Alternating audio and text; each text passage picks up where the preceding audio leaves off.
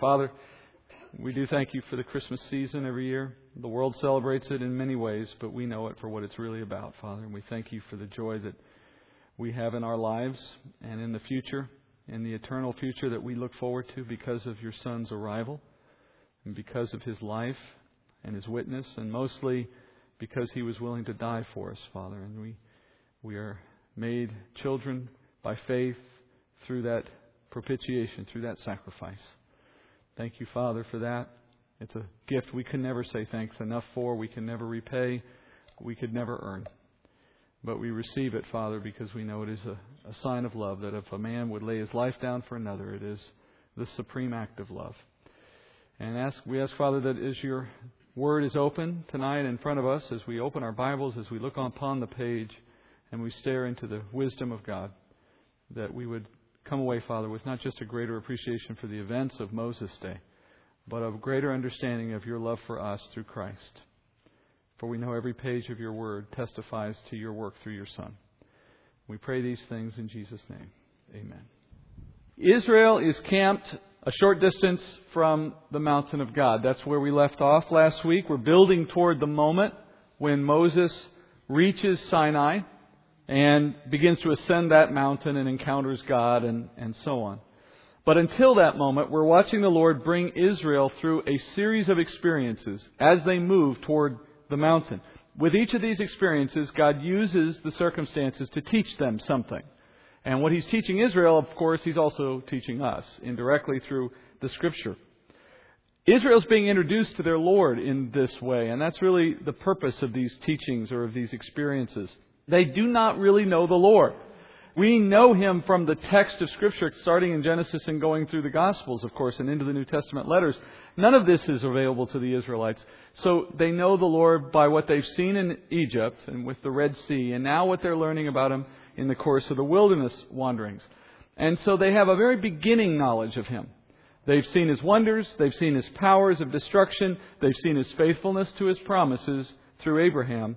Last week they saw his willingness to provide water and food, manna and water coming out from that rock. Today they're going to see more of that and some new experiences as well. All of this building and creating a better understanding for them about the God that they've now been called to follow. Looking specifically at the water and the food for just a moment. Those provisions we also studied were pictures of an even greater provision that will come later, that is Christ, of the Messiah. A picture, by the way, is simply anything that in its form or in its design gives an early indication of something that is greater to come in the future. The food from heaven, for example, we understood was drawing a comparison to Jesus in the sense that like this manna dropping out of the sky from heaven, Jesus is the bread of life descending from heaven to earth. He sustains us spiritually. He makes possible eternal life, just as that bread in our bodies makes possible physical life. We studied in John 6 how Jesus even compared himself to manna specifically. He even went further and said that the manna God gave to Israel in the desert, that physical food, just left them hungry eventually. And at the end of it all, they died anyway. So that wasn't the ultimate solution to their need. It wasn't the fulfillment of what God's love had prepared for His children. It was just a picture of what was truly prepared, and the picture is a much greater solution that is Christ. Jesus coming from heaven, He must be taken in, spiritually speaking. We must accept Him, in other words, and with that we receive a new life that will never die. So we looked at the food, not only from the literal, but also from the spiritual. Last week, then, we moved into the water. Remember, the water came from that rock that was split into two when Moses struck it with his staff. Then the water came gushing out of that rock as God provided it, and it eventually forms a lake, a small lake in that region where they can drink from. Now, that rock is also a picture of Christ. And in what we talked about last week, we did not go into the spiritual as it relates to that picture. We stopped after we went through the literal description of the rock. So tonight I want to take time to complete that understanding on the rock that provided water. Let's look at that now as a picture of Christ. The rock is a picture. And Paul actually gives us this specific application in one of his New Testament letters. In 1 Corinthians chapter 10, Paul actually says that this rock was always intended to be a picture of Christ. 1 Corinthians 10:1 Paul says, For I do not want you to be unaware, brethren, that our fathers, and he's speaking here about the Israelites who came out of Egypt, he said that our fathers were all under the cloud and all passed through the sea. All were baptized into Moses, into the cloud and into the sea. All ate the same spiritual food, and all drank the same spiritual drink, for they were drinking from a spiritual rock which followed them, and the rock was Christ. First of all, we know the rock at Horeb was real. So there was a real rock, it was struck by a staff that Moses carried, and real water came out of it. But then Paul goes further and says that God determined to provide water in this way to the Israelites in this unique way so as to create a picture. He could have had water bubble out of a spring. He could have had rainfall like he did for Noah. But no, in this case, he had this very unique form so that we would have a picture later. And that form is that Jesus is the one who gives living water, that is a living spirit, to those who are his. And from that new living spirit in us, as we believe and we receive a Holy Spirit that lives inside us, the Holy Spirit, that living spirit changes us and over time has an effect within us to cause us to be a blessing to others, to manifest God in our nature, to be more Christian, as we might say, but not in the external sense, but in the internal sense. John's gospel describes it this way, quoting Jesus. He says, John 7:38, "He who believes in me, as the scripture said, from his innermost being will flow rivers of living water." So the rock is meant to symbolize Christ. In fact, a rock in general is the most common symbol of Christ in the Old Testament. At various times, Christ is described symbolically in the Old Testament as a rock, a stone, a block, a mountain, or a cornerstone. We aren't going to take time tonight to look at how all of those are found and what they mean. You can probably do that on your own, but you get the point. Those symbols will also often include unique features that teach us something about Jesus. For example, there'll be stones that are not cut by human hands, which means they've always been, they've never been created. And Jesus says the Alpha and the Omega, the one who was with the Father and has always been. There are stones that are often tested. Tested in the sense of to be shown to be pure, and Jesus was tested and shown to be sinless. Stones that have foundations. Jesus is the foundation for all that God is building in the hearts of men. Or they are the cornerstone of a building, the thing that sets the building straight and accurate and begins the building from there. There's also a stone, or sometimes it's called a rock of offense, over which the unbeliever stumbles because they will not bow to it or will kneel to it, so they stumble or trip over it. These are all images of Christ. Furthermore, the rock in this case in Exodus is struck by Moses' staff. Now, Moses' staff in the story of Exodus has already been established for us as a symbol of the Father's authority working with Moses, right? And all the major miracles that the Lord performed in Egypt were done by and large through Moses and that staff. Now, the staff wasn't magic. The staff was simply an instrument that God wanted to have associated with Him, with His power. So the message of this staff has already become clear to the people of, of Israel. The staff or the rod is the way God works through Moses, but it's the work of God, evident in the way this staff does things. So, as Moses struck the rock with the staff, he formed a picture, one that God intended. That is, of the Father, represented by the staff, striking his son for the benefit of the people. So by striking Christ, the Father will bring a river of life flowing to his people. Isaiah gives us this in Isaiah 53 4. Speaking of Jesus, Isaiah says, Surely our griefs he himself bore, and our sorrows he carried. Yet we ourselves esteemed him stricken, smitten of God, and afflicted. But he was pierced through for our transgressions, he was crushed for our iniquities. The chastening for our well being fell on him. And by his scourging we are healed. All of us, like sheep, have gone astray. Each of us has turned to his own way, but the Lord has caused the iniquity of all of us to fall on him. He was oppressed and he was afflicted, yet he did not open his mouth, like a lamb that is led to slaughter, and like a sheep that is silent before his shearers, so he did not open his mouth. So Christ was struck or afflicted. Notice it says he was scourged. Scourging is done through a striking of a kind. This was done to him for our sake by the Father, it says. Just as the rock was struck by the rod that God gave Moses. So, God wanted the rock struck here, as opposed to some other method, so that there would be a picture of Christ the rock being struck for us.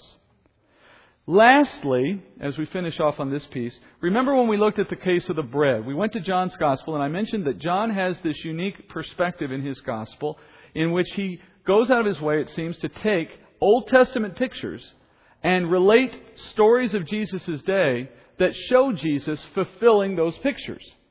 Well, he did that with the manna by the story in John 6 of Jesus producing the bread for the people, and then when they confront him for more bread, he says, Well, you shouldn't hunger for that bread, you should hunger for me. So he shows that he is the true bread, the true fulfillment. Well, as you might expect then, when it comes to the water, there is also a John reference to the water. That comes out of John chapter 4. This is the scene that you probably know of the woman at the well. John chapter 4 verse 7. There came a woman of Samaria to draw water. And they're standing at a well. Jesus is at the well. Jesus said to her, Give me a drink. For his disciples had gone away into the city to buy food. Well, therefore, the Samaritan woman said to him, how is it that you, being a Jew, ask me for a drink, since I'm a Samaritan woman? For Jews have no dealings with Samaritans. Jesus answered and said to her, If you knew the gift of God, and who it is who says to you, Give me a drink, you would have asked him, and he would have given you living water. She said to him, Sir, you have nothing to draw with, and the well is deep. Where then do you get that living water? You are not greater than our father Jacob, are you, who gave us the well, and drank of it himself and his sons and his cattle. Jesus answered and said to her, Everyone who drinks of this water will thirst again. But whoever drinks of the water that I will give him shall never thirst. But the water that I will give him will become in him a well of water springing up to eternal life. So it's an exact comparison to what we saw with the bread. The woman here is talking of the need for physical water, water that the flesh would thirst for, in other words. And meanwhile, Jesus is talking about a different kind of water. He's talking in spiritual terms, about a spiritual refreshment, if you will, that leads to eternal life. Isn't it interesting, by the way, that our descriptions of hell from Scripture always include images of burning and heat where the sufferers long for just a drop of water on their tongues? And in contrast to that, the believers are told that their faith will bring eternal flowing rivers of water that are everlasting refreshment. Now, I don't know that that's entirely symbolic. In the way Jesus shows himself to be that source of true living water, he fulfills the picture of what the rock showed us in this earlier day for Israel. We're going to move forward now, but what you're seeing in this story then are some very interesting, very iconic, unusual moments, not the least of which, of course, was the Red Sea and all that came before it, but now it's continuing. But each of these are carefully crafted by God. These are not random happenstance events. These are God saying, How do I best show my Son in this early way to these people and to those who come later? I'll take a rock and make water come out of it. I'll take bread from heaven and bring it down. These are intentional pictures. And there are more. Moving forward, then, we're going to turn back to chapter 17 to still find the nation, as I said, moving toward the mountain of God. And as they move into that place, they're not quite there yet, but as they approach, they find themselves under attack. Verse 8 is where we pick up. Then Amalek came and fought against Israel at Rephidim. Well, that's where they've been now. Rephidim is where they've been since we started this chapter, and they're still there. And we're told the nation comes under attack for the very first time since leaving Egypt. Probably for the very first time ever that we know of. The attacker is a man called Amalek, and he leads a tribe called the Amalekites. They attack a Rephidim, which is this encampment near the mountain of God. He is the great grandson of Isaac through Esau. So he's Esau's grandson, making him the great grandson of Isaac. He is essentially a distant cousin of the Israelites. And you have to assume as he's living in this land of Midian and he sees two million plus people suddenly move in and camp in his own backyard, you have to assume he felt threatened by them, and so he decides to take action to defend himself. We do have the details, at least some details, on this attack later in Deuteronomy, when Moses talks about this again in Deuteronomy 25. And in that chapter, he also gives a consequence to the Amalekites. God gives a consequence as a result of their attack. Here's what we learn in Deuteronomy 25:17. God speaking, he says, Remember what Amalek did to you along the way when you came out from Egypt. how he met you along the way and attacked among you all the stragglers at the rear when you were faint and weary, and he did not fear God. Therefore it shall come about when the Lord your God has given you rest from all your surrounding enemies, in the land which your Lord, the Lord your God gives you as an inheritance to possess, you shall blot out the memory of Amalek from under heaven. You must not forget. Apparently Amalek chose to attack Israel from the rear, it says, to their stragglers. You have to imagine two million people, they move as a mass, and then toward the end you have the slowest and the, the weariest and the stragglers, as God called them here. And as they're coming close to their encampment, they're the most vulnerable. They get attacked by Amalek. He kind of attacks from the rear. This is a very cowardly way for someone to engage in an attack. Not just because we think so. It's generally considered that way, and it was in that day. Moreover, God says Amalek showed no fear. The people of this land have heard of all that God did. In fact, we looked at what was said in the time of Numbers and what was said in the time of Joshua how Rahab says the whole land has heard about how all that's happened from the way God brought you out. So we have to assume Amalek has heard those stories as well, and yet they provoke no fear in him. He still decides to attack God's people, and as a result, he's said to have no fear.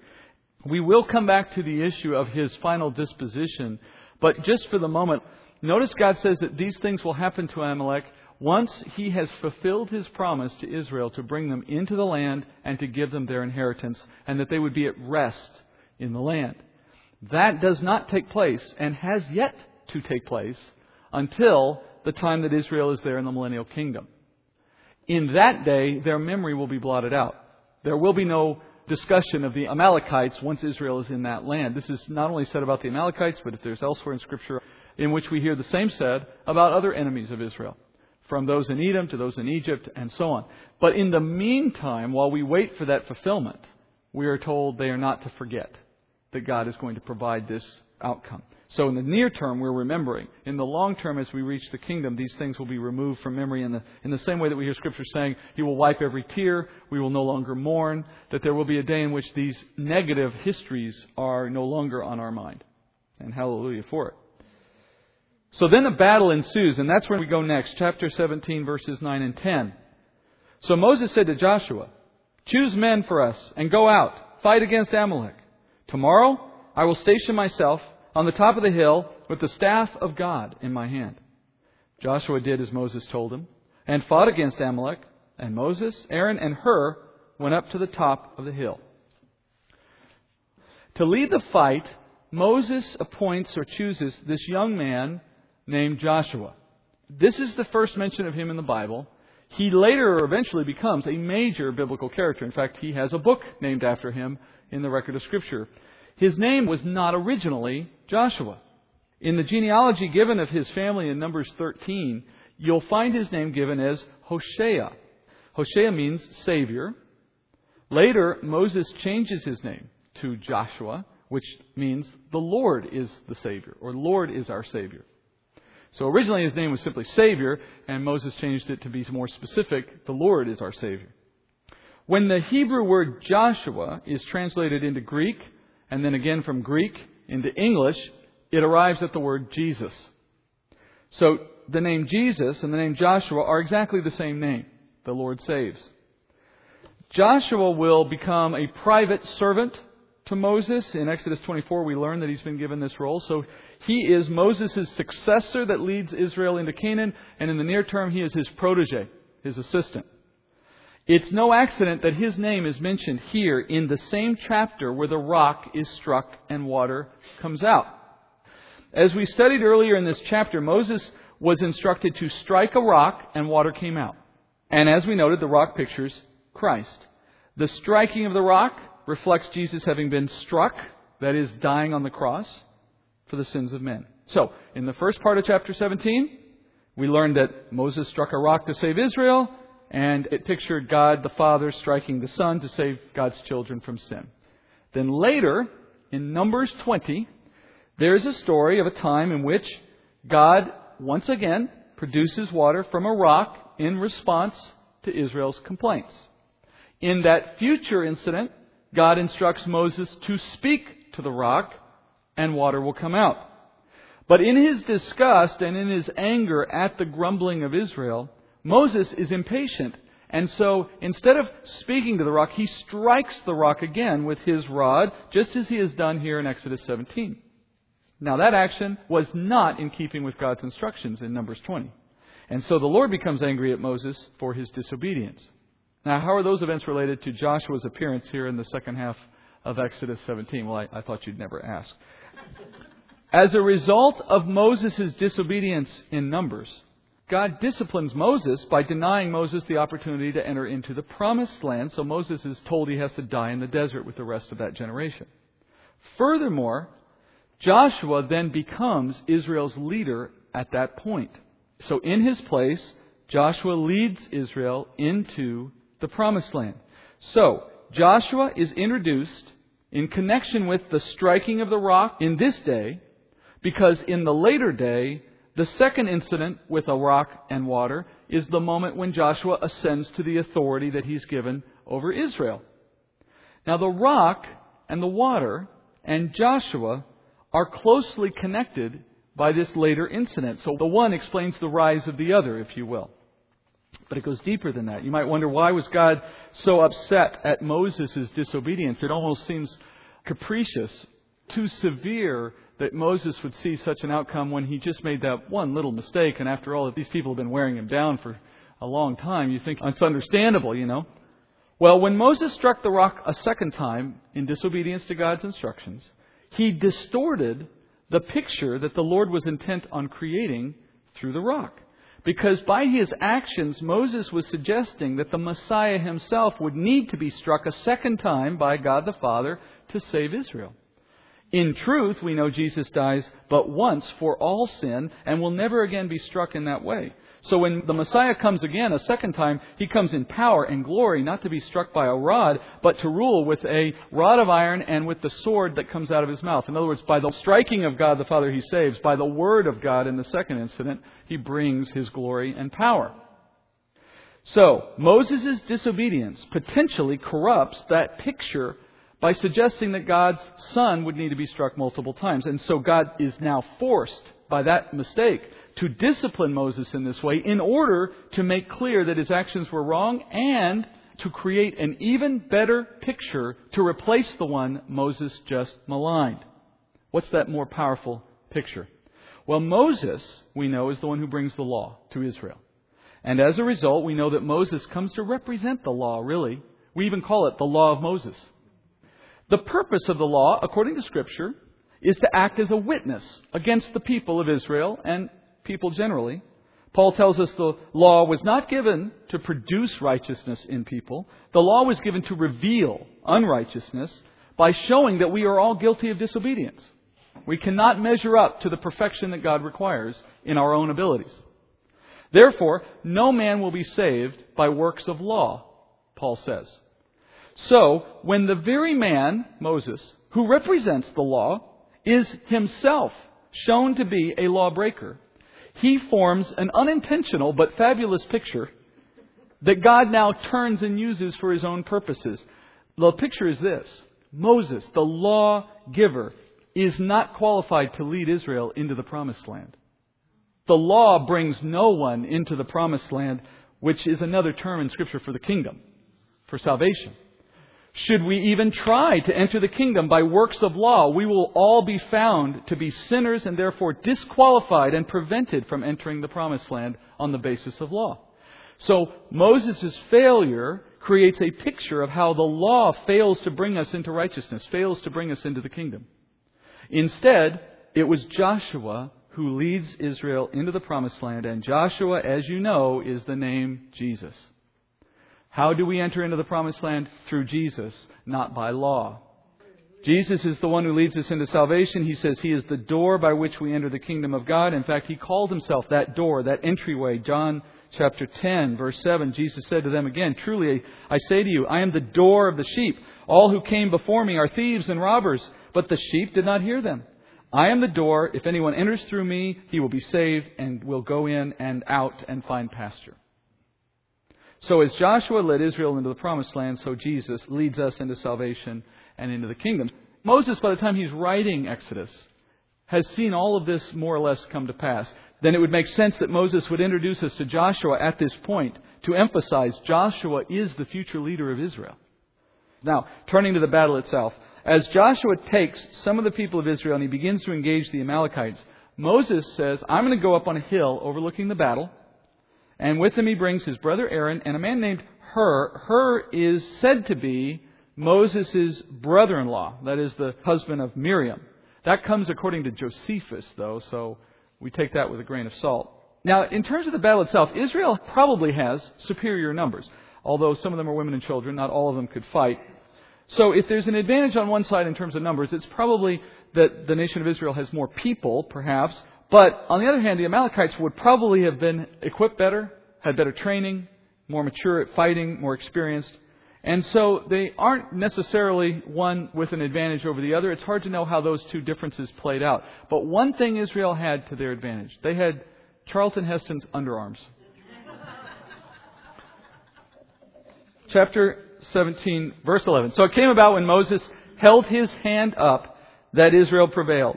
And when he let his hand down, Amalek prevailed. But Moses' hands were heavy. Then they took a stone and put it under him, and he sat on it. And Aaron and Hur supported his hands, one on one side and one on the other. Thus his hands were steady until the sun set. So Joshua overwhelmed Amalek and his people with the edge of the sword. I love to imagine how do these things develop? You know, I see how it turned out. How did it get going? As Moses watches the battle, somehow he finds that he has this ability to intercede on behalf of Israel. When he raises his hands to the Lord, the battle goes Israel's way. When his hands drop, Amalek begins to win the battle. Now, we don't know how he came to discover this connection. It could have just been natural. Maybe he felt inclined to pray, and as he prayed, he lifted his hands naturally, and when he did, he noticed the connection. I think it's more obvious than that because it says at the outset, he said, I'm going to go to the hill, and by the way, I'm going to have the staff of God with me. We understand the meaning of the staff. We understand its connection to God's power. We understand that through it, God channels his work. And so it would seem as though Moses anticipated that with his actions through God's staff, he could influence the battle. That would seem to be Moses' point of view, even from the start. It talks about Moses' hands, but I think you need to understand, given what we've already heard Moses say about the staff, that it's implied that it's the hands with the staff. It's the combination of Moses working with God's staff that's producing this outcome. But that's a fairly straining endeavor. If you ever tried to just hold your hands even just like this for a while, much less over your head, you won't be able to do it all day. And yet this is an all day battle. So his muscles give out and his hands start to drop. And then Hur and Aaron step in to help. Now, we know that the Lord did not need Moses' hands to be raised in order to defend Israel. God could have defended Israel without this mechanism, clearly. So that begs the big question why? Why use such a contrived method? Well, once again, the answer is he's trying to teach Israel something. It's really no different than the rock or the manna. There's a purpose in the method, and the purpose is to communicate something. First, remember, this is the first military battle that Israel has fought. And therefore, this is the first time that Israel will experience the Lord fighting for them through the work of men on the battlefield. Now, it's one thing to see God bring the sea over the chariots, to bring plagues down from heaven and so on. But it's another thing to watch what appears to be an otherwise human endeavor, with no supernatural signs from God evident in the moment, and then know that that was done by God. That's a harder thing to understand just by observing what's happening. You'll need something else, some other indicator to help that observer understand that what I'm watching is a supernatural outcome. Because without it, how might I attribute that outcome? I might have just thought that Joshua was a really good leader. That Israel is a lot tougher than they look. That Amalek is a pushover. I could explain it a hundred different ways without invoking God's power into the equation if I don't see it clearly. This is the same way, by the way, that God defeated a huge army with only 300 men in Gideon's day. Why reduce Gideon's numbers so much? So that when the outcome takes place in the way God intends, no one in their right mind can say that 300 men that lap water out of a river could have possibly been capable of defeating such a huge army on their own. So these battles will occur frequently in Israel's history, both in their wanderings and in their conquest of Canaan under Joshua. And as they go forward, they'll always be led by Joshua, but the outcome of their fighting will always be the result of the Lord. So this very first battle sets an important precedent for the nation's understanding. When Israel prevails, it's not Joshua who gets the credit, it's the Lord. So to ensure they appreciate it, God uses this staff in a very visible way on a big hill where everyone can see what's happening. Moses holds his staff, hands in view. The staff serves as a symbol of God's power and authority. The battle goes the way they want when it's raised. When it lowers, the battle goes the other way. So when Moses drops the staff, the nation sees another half of the message. They see that if Joshua and the men are left to do this on their own, you can't win. But if I'm involved, you'll always win. God doesn't need to do it that way, except that He needs the message to be clear. And so He uses this method to create that message. This scene is often thought to be one of the best pictures in Scripture of intercessory prayer. Now, to be fair, the account never explicitly says that Moses prays, and I'm not sure he actually did, in light of the fact that it's the staff that's understood to be the source of the power in this moment, of God working through that staff. But even if Moses didn't pray, nevertheless, the scene itself is a beautiful example of God's intercession. And in that way, it can reflect prayer, and it does, I think, reflect the true purpose of prayer so perfectly that it's worth noting. I think too often we assume that prayer is an attempt on our part to persuade God to do our bidding. But God's will does not bend to the hearts of men. God's heart is to bend the will of men. The true purpose of prayer is to bring our needs before God in the hope of receiving His grace and His mercy in some way. Perhaps we'll receive exactly what we want or ask for. Or maybe the Lord will give us a completely different solution, or maybe He'll give us nothing at all. Whatever He does, it's the best thing that we could receive. In the meantime, when it happens, we know it comes from the Lord. Why? Because we connect our prayer request with His answer. So if you think of it by analogy, your willingness to be on your knees in prayer is the equivalent of Moses holding the staff in the air. Whatever comes next was from God. God is still going to work even if you don't go on your knees, but will the connection be made? Will the understanding in your mind be present? In fact, our prayer life will become the means to glorify God if we understand its purpose in that way. God's intercession gave opportunity for Moses and the people to see God doing his work and thereby glorifying him for it. Without the intercession, that work would have happened. But who would have known to credit the Lord? And in the same way, prayer is a billboard. God uses prayer to tell the world of His work on behalf of His children. Now, I'm not saying prayer doesn't have intercessory effect. What I am saying from Scripture is that God's will is not bending to the requests of our prayers, but our will is bent by our association to the Father through our prayer. And when we spend time seeking Him, then we have an opportunity to connect dots between our desires and His work in our life. That's why James says in James 4 2, You lust and do not have, so you commit murder. You are envious and cannot obtain, so you fight and quarrel. You do not have because you do not ask. You ask and you do not receive because you ask with wrong motives, so that you may spend it on your pleasures. That is a self centered view of prayer.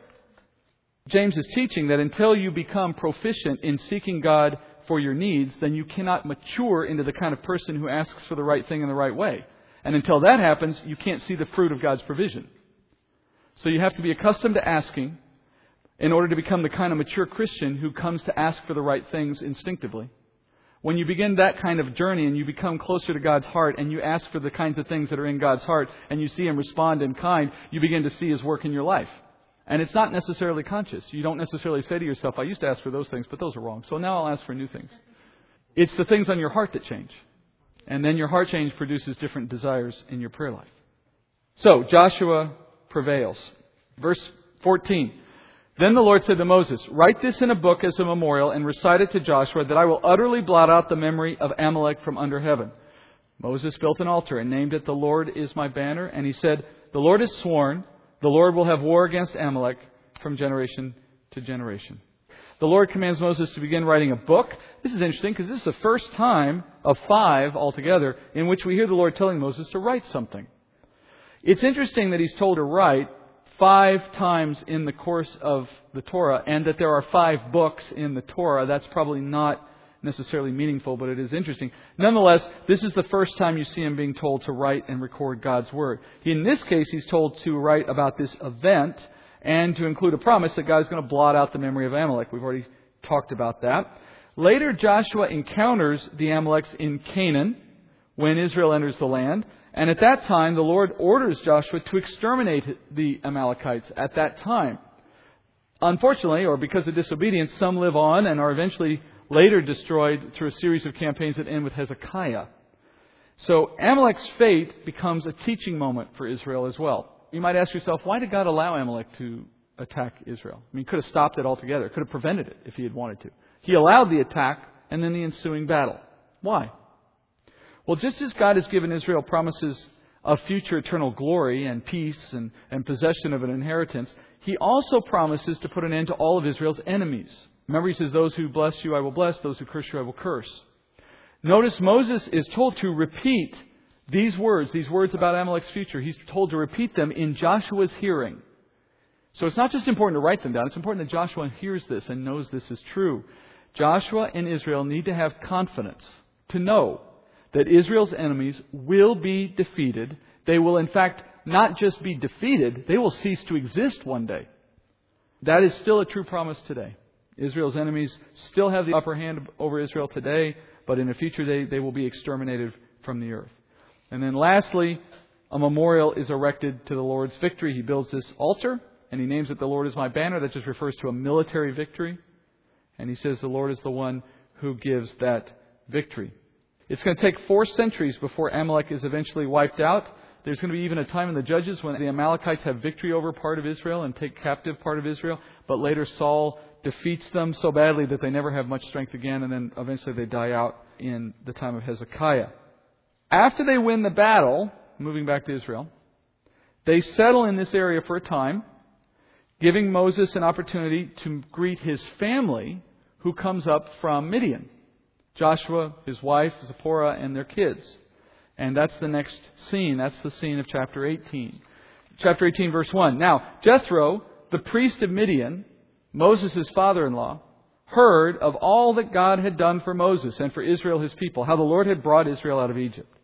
Jethro, Moses' father in law, took Moses' wife, Zipporah, after he had sent her away, and her two sons, of whom one was named Gershom, for Moses said, I have been a sojourner in a foreign land. The other was named Eliezer, for he said, The God of my father was my help and delivered me from the sword of Pharaoh. Then Jethro, Moses' father in law, came with his sons and his wife to Moses in the wilderness where he was camped at the Mount of God. He sent word to Moses, I, your father in law Jethro, am coming to you with your wife and her two sons with her. Then Moses went out to meet his father in law, and he bowed down and kissed him. And they asked each other of their welfare, and he went into the tent. Moses told his father in law all that the Lord had done to Pharaoh and to the Egyptians for Israel's sake, all the hardship that had befallen them on the journey, and how the Lord had delivered them. Jethro rejoiced over all the goodness which the Lord had done in Israel in delivering them from the hand of the Egyptians. So Jethro said, Blessed be the Lord who delivered you from the hand of the Egyptians and from the hand of Pharaoh, and who delivered the people from under the hand of the Egyptians.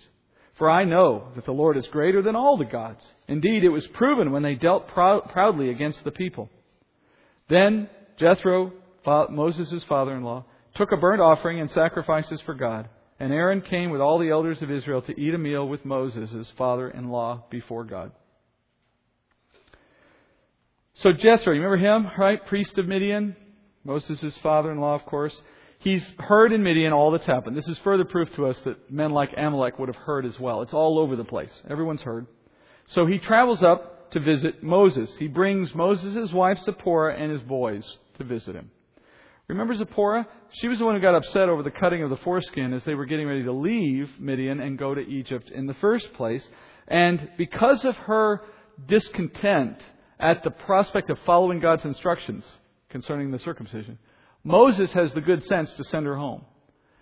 And as a result, she wasn't a part of any of the work of Moses in Egypt. That means it's worth remembering she missed the chance to see and witness all of the miracles God did in Egypt, all the work that's come since and the way God has led them out.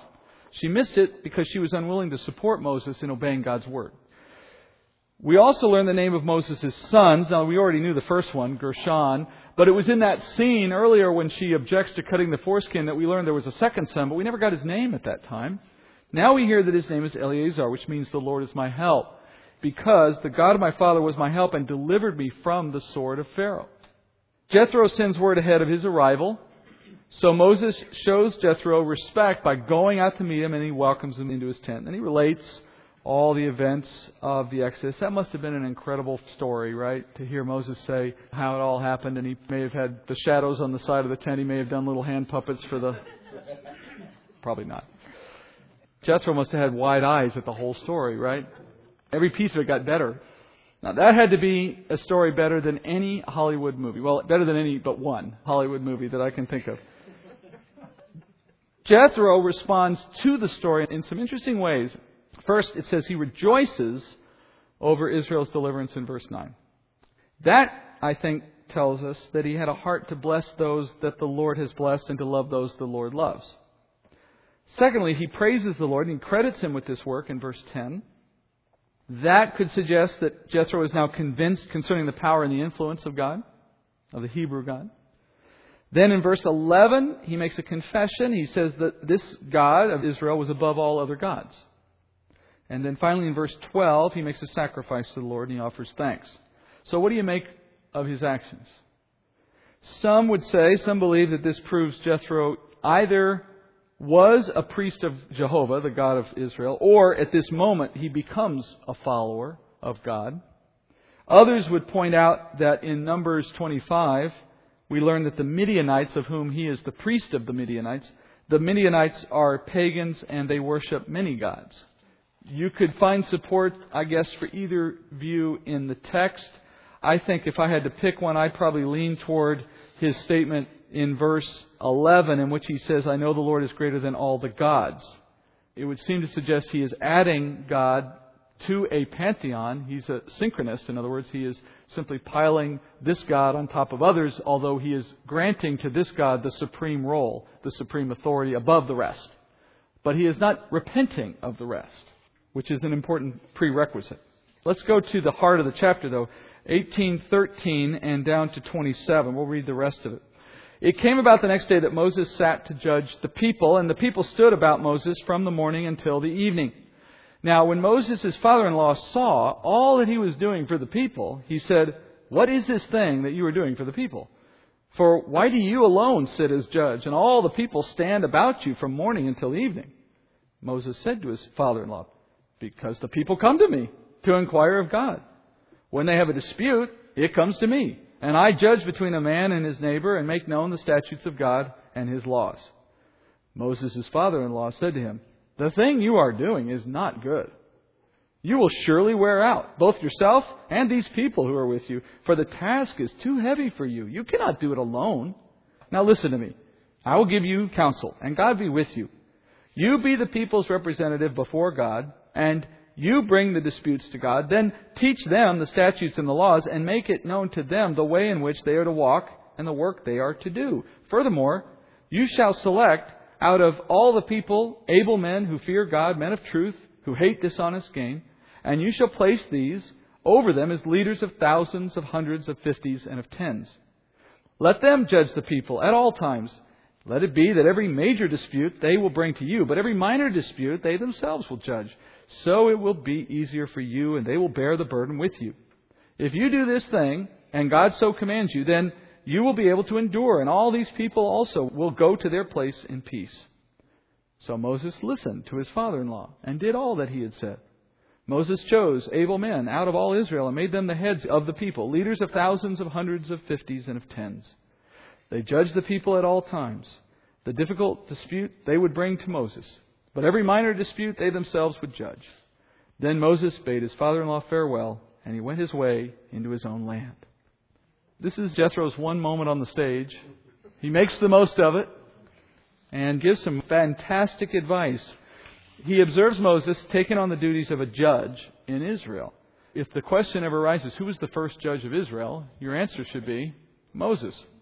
It's understandable to see Moses in this role or to see him assuming this role you have to remember this is two million people without lines of authority, without government. They live essentially in a commune. They take orders from Moses, who in turn receives them from the Lord. So inevitably, in this group of two million people, never mind that they are stiff-necked Jews, as the scripture later describes them, they're going to encounter disputes. They're going to have various forms of lawlessness, of crime, and, and so on. Sooner or later, someone has to judge over these matters or it becomes anarchy. And Moses naturally assumed that he is the one to accomplish this work. Furthermore, Moses was the one who receives all of God's instructions on a regular basis, and those instructions had to be handed down to the people. You have to remember, there's no email, there's no megaphones. He doesn't put it on his Facebook. There's no way for this to get disseminated effectively without him coming from Moses' mouth. And he can't speak loudly enough for two million people to hear him. So he has to do it apparently in groups. If he has something to give to the people, he has to bring them all before him in some fashion. Otherwise, how does the word get passed out? So in verse 13, we see Moses forced, essentially, to serve in this way from morning until evening. You think you've got a bad job? This is Moses' life all day long. And thank goodness for him that Jethro came to visit. You can see it almost like any other family visit. Somebody comes out of town, stays with you for a few days, and just observes your everyday life. And they, better than anyone, sometimes can pick up on parts of the life that's not working right. The problem is, can you bring it up? Can you mention it? Well, sometimes wisdom comes from people who you might not want to hear it from right? And so here's an outside observer who spends a little bit of time in Moses' home, is not an expert to God, not an expert in God's law, not an expert in the matters of the Exodus. He's just passing through. But he happens to see something for which his wisdom is perfectly suited to solve the problem. So sometimes you'll find that wisdom coming from the least likely source. You need to be open to what God may bring you from whomever, including a mule at times. So Jethro takes it upon himself to point out the flaws in Moses' system. First, he says, this is not good. This is not beneficial. And that's an important statement because he's saying it's not just, I don't think it looks good. He's pointing it out as a matter of fact. It's not beneficial for you and it's not beneficial for the people. So, in other words, it's a bad system. Moses couldn't bear that burden indefinitely. And it's also a burden to others that they have to get served in this way. Secondly, the work that Moses chooses for himself, this work of being a judge, is work that puts him at odds with the true work the true gift and mission that he has as a prophet of God to the people of Israel. He is to act as God's representative. That's the role God gave to Moses. And with that means he should come teaching the, the law of God, the statutes of God, the instructions. And with the teaching, there is a natural extension to exhortation. That's where Jethro says you not only give them the law, you also show them how to walk in it. We often use different words. We talk about teaching and preaching. But those are two halves to the same coin. It's one thing to know, it's another thing for someone to stand in your life on a regular basis and say, We all know this, but are you doing it? And call you to do it. That's the role God gives to a prophet, to the leader here, Moses. But since he's so busy acting as judge, settling disputes between neighbors, can you imagine what kind of disputes came up between neighbors in the nation of Israel? It's somewhat similar to what your kids do in the back seat. He's touching me. He's on my side. The goat's eating my grass. Get your goat off my grass. It's my grass. It's not even my goat. I don't know. So he's busy with that, which is effectively an Acts 6 mistake. He's busy feeding widows instead of teaching the Word of God. His solution to Moses, Jethro's solution, is appoint trustworthy men to work alongside you at lower levels of authority in a chain of command to adjudicate these lesser disputes. They'll handle most issues, and only if there's an issue that's too serious for them to judge should they bring it back to Moses. Jethro assumes that Moses will benefit from this change, but so will the people, because Moses will be now in a position to endure and do the right work. But the people themselves are going to get quicker, easier resolution than they might have otherwise been able to get from Moses. So it should be clear to us all that these instructions are a wise precedent for us. They have immediate applicability to the way spiritual leaders work in the church today. It doesn't even really require, I hope that I would spell it out in great detail, but let's just run down a list here of a couple of lessons. First, the obvious first one is leaders don't go alone in ministry. When you minister to some group, you shouldn't do it alone. And if the group grows large enough, you have to understand your role stops at a certain point and others' roles pick up. In a church setting, particularly, you're looking for a plurality of leadership in the church. If one man tries to do it all, inevitably he repeats Moses' mistake. Secondly, leaders should know their spiritual gifts and their calling and then focus on those things and remain focused on those things and resist the temptation to do other things. The senior leaders, in particular, have a primary responsibility to train up the body in the Word of God and to exhort people to live according to it. If that leader lets other duties come between them and teaching the Word, then they fail that Acts 6 test also. They start feeding widows. I teach three or four times a week, as much as people would be willing to sit and listen, as much as I could take time to study. And all the other stuff that people think comes with pastoring is done by somebody else. I really take seriously that Acts 6 mandate that the pastor teaches. So, to men of pastoral ministry whose teaching is limited to a 20 minute short and sweet sermon on Sunday mornings, I'm not their judge, but it seems to me that they've really let the priorities of their ministry come second to a bunch of other stuff that they're spending their week on. This is what we are called to do. There are plenty of other people to do everything else if we let them do their part. And here's what I'll tell any pastor who might challenge me on this thinking. If our people truly learned the Bible and lived by it, every other issue we face as leaders would diminish, if not disappear altogether.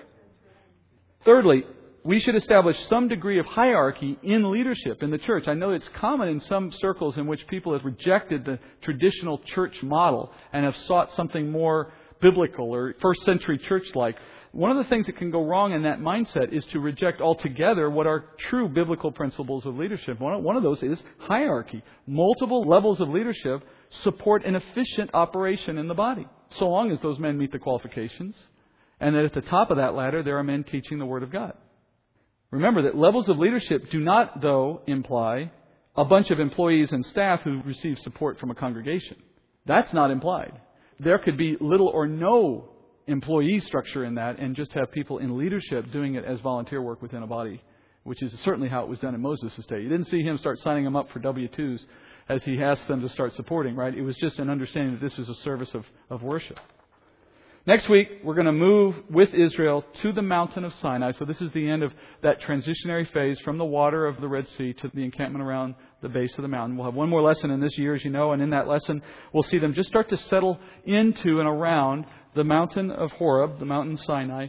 And in the coming weeks, they'll encamp there. Moses gets the law. We know what's coming.